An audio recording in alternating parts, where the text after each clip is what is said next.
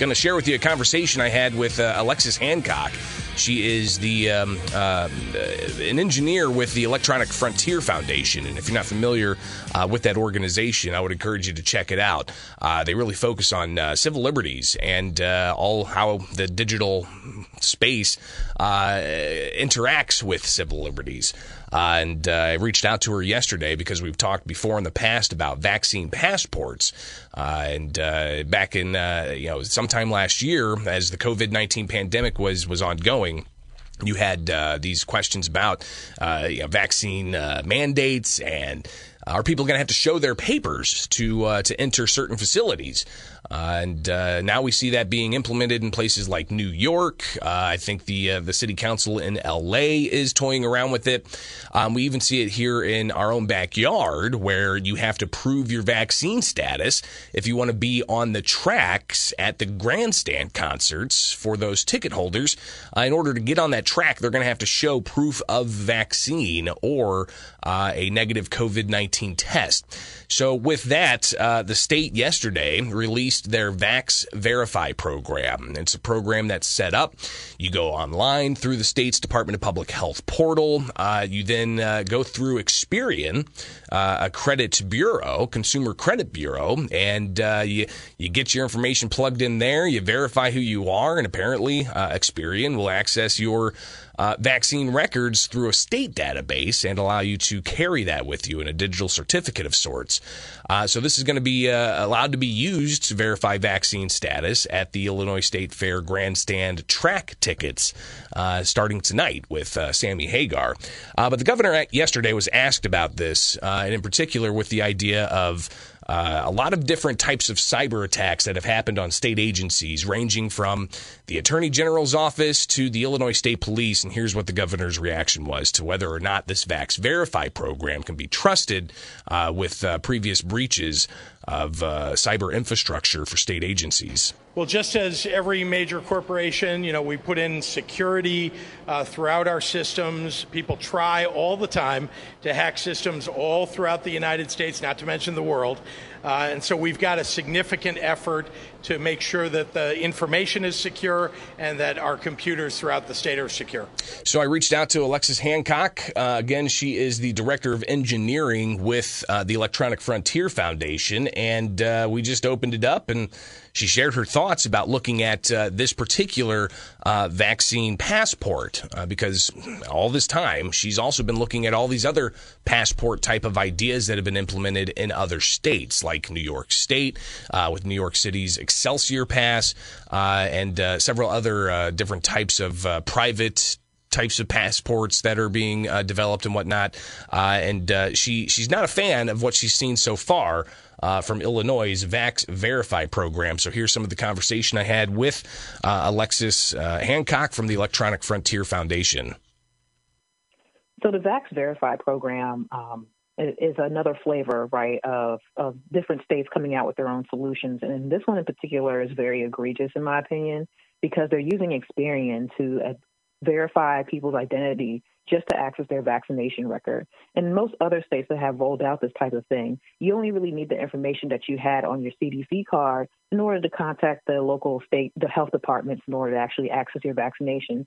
Illinois took it a step further and used Experian. I'm not sure who exactly thought it was a good idea to use a credit bureau to access your vaccination record, but here we are. Um, Experian in particular has a laundry list of issues because of the fact that um, it's tied to something that about one's identity is very volatile credit.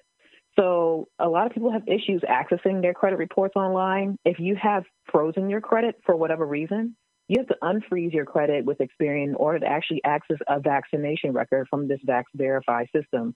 A lot of people don't have um, access or or have the actual um, citizenship status where they will have a credit history in particular so what if you don't have a credit history and you got vaccinated? What happens here? Do you um, log into Experian and just access your identity with the little bit of information that they have about you? I am not quite sure. Using um, a credit bureau to verify identification when you don't have to do that on a normal basis for any other vaccine record to me is very egregious and it's the wrong step in, in the wrong direction on terms of getting vaccine verification going.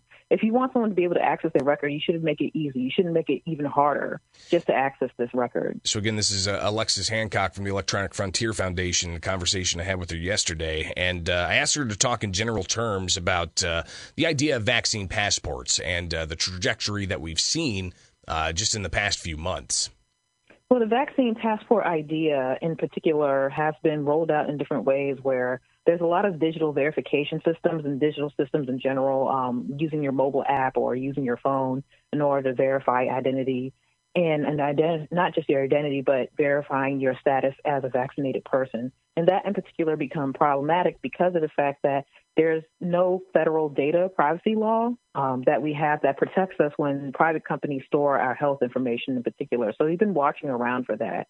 Uh, we've been seeing proposals come up with um, even abroad. If you go look in the UK, the national healthcare system that they have, the same uh, technology company that they were using to have vaccine passports, they're now also considering putting um, national identification in that system. Uh, New York State is toying with the idea of using their Excelsior Pass to um, also use it as a means of holding your driver's license information. So a lot of these companies don't have any accountability on a federal level if they take it this far um, in the future, and we have to account for those types of things when it comes down to digital health information, digital information in general about you and what exactly could um, happen to actually harm society on on on a different way in a different note besides the pandemic. Um, we should be making sure that people have access and, an ability to be able to move through society without more barriers um, to to actually be able to um, safely use their information in situations that they have to. Now, the EFF aren't public health entities. We're not saying that vaccination proof, in particular, in different situations, um, uh, we don't have a position on that particular. It's the it's the digital privacy aspect that we're trying to look and track at, and make sure that we're making sure that uh, you know that these companies are keeping to their word on what what they're actually doing with information. And right now, we're looking for retention policies. What does that look like? We're looking for different types of situations where they're maybe um, adjusting their scope and actually seeing on a day-to-day basis of whether or not um, people are actually able to utilize the information safely and securely and being able to move through society without um, more unneeded barriers. A lot of people are undocumented. A lot of people have different scenarios and situations where they weren't vaccinated yet.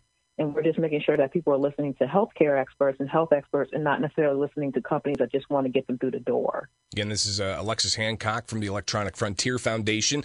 646 on the WMAY morning news feed. I'm Greg Bishop, and I chatted with Alexis about uh, Illinois' Vax Verify program that was announced yesterday. Uh, it's uh, essentially a, a, way for you to uh, utilize a, a state uh, database to uh, pull up a digital certificate of your vaccine records, including your COVID 19 vaccine record. Uh, so that you can prove it to people. Uh, one place it's going to be implemented uh, is on the, the tracks at the grandstand if you want to get up and close to Sammy Hagar. but I asked Alexis about her overall overarching concerns about all of this, and she she delved a little bit deeper. Yeah, so we're worried about the scope creep of all of this too. Um, we already have situations where you have to present vaccination records, right? Like for school or for international travel. I just but went to Iceland. In a, in a, yeah, so we already have those in place, but you don't have to do that every day, right? You don't have to whip out your vaccination records every day, and that frequency and that scope can become an issue when companies uh, who are holding this information and databases that are holding this, this information aren't necessarily being held accountable to the stricter standard of how long they should log information, if they should log information at all, right? Um, what generally I've been encouraging is if businesses are scanning people's vaccination records through the door, they shouldn't log that information about people or store it anywhere or sell it anywhere. So we're just making sure that scope creep that we've been seeing doesn't expand to another um, aspect of corporate surveillance or uh, or some sort of like surveillance that ends up benefiting the scanner and not the person just walking in through the door. Uh, that scope creep is definitely a concern, considering there's no accountability or protections up there um, on a federal level, or and there's only a few states with privacy laws here and there, um, like California and Virginia and I believe Illinois has a, has a law too, if I'm not mistaken, It wasn't Indiana? I have to I have to like, double check that. Yeah, it was uh, Illinois. We've got uh, the Bioinformation um, uh, Privacy Act (BIPA), uh, which essentially means that uh, you you can't have your face scanned without your permission. Uh, and we've actually seen that lead to some lawsuits. and Facebook, for instance, some of you are waiting for hundreds of dollars from Facebook uh, to pay out for violating BIPA, uh, the Biometric Information Privacy Act here in Illinois. How that's how this issue plays into that, not 100% clear, but still, uh, ultimately, Alexis, uh, when I chatted with her yesterday, she uh, she said that uh, there needs to be protections on this type of information up front instead of waiting for any kind of negative consequence towards the consumer and then reacting to that. Uh, and I think uh, we see that too often uh, in a lot of instances when new policies may be put into place. Uh, its its negative impact on consumers uh, isn't dealt with until it's already happened to them, uh, and uh, that's that's not necessarily the best way to go about figuring things out. Uh, but ultimately, uh, you know, I asked her about uh, this idea of social credit scores, and is this is this kind of where all this type of technology is heading, where people have to carry around their papers to show, hey. I took this particular medical treatment. I didn't take that particular medical treatment. And what does that ultimately do to society?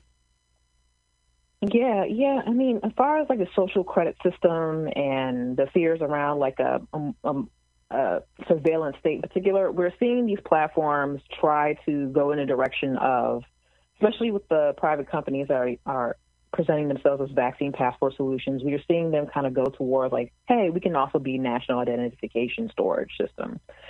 and and that in particular uh, at EFF, we we definitely take a strong position against centralized national identification systems and platforming them without any public discussion and using the pandemic as a, a, a way to bypass that scrutiny is something that we have definitely seen.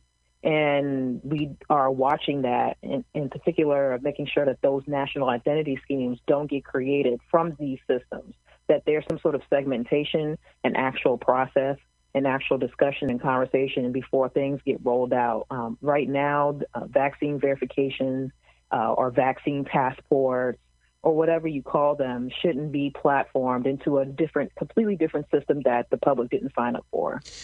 Now, I asked Alexis for just some uh, final thoughts uh, after chatting with her yesterday uh, to get a reaction to Illinois' Vax Verify program, uh, and uh, here's here's her final words on that. No, that was it. Um, I this system is horrible in Illinois. That's all I have to say. Like this using Experian was definitely one of the worst ones I have seen yet. I tried getting uh, the governor to answer a question yesterday about why choose Experian for this, but uh, it was uh, beyond time for him uh, taking questions after unveiling the butter cow, and his press people uh, ushered him off uh, off the stage, essentially away from the microphone to not take any more questions uh, as uh, reporters were all uh, battling to yell out their questions, uh, trying to make eye contact with the governor, which uh, he didn't really make eye contact with me. So uh, that's the conversation with Alexis Hancock with the Electronic Frontier Foundation, talking about the Vax Verify program.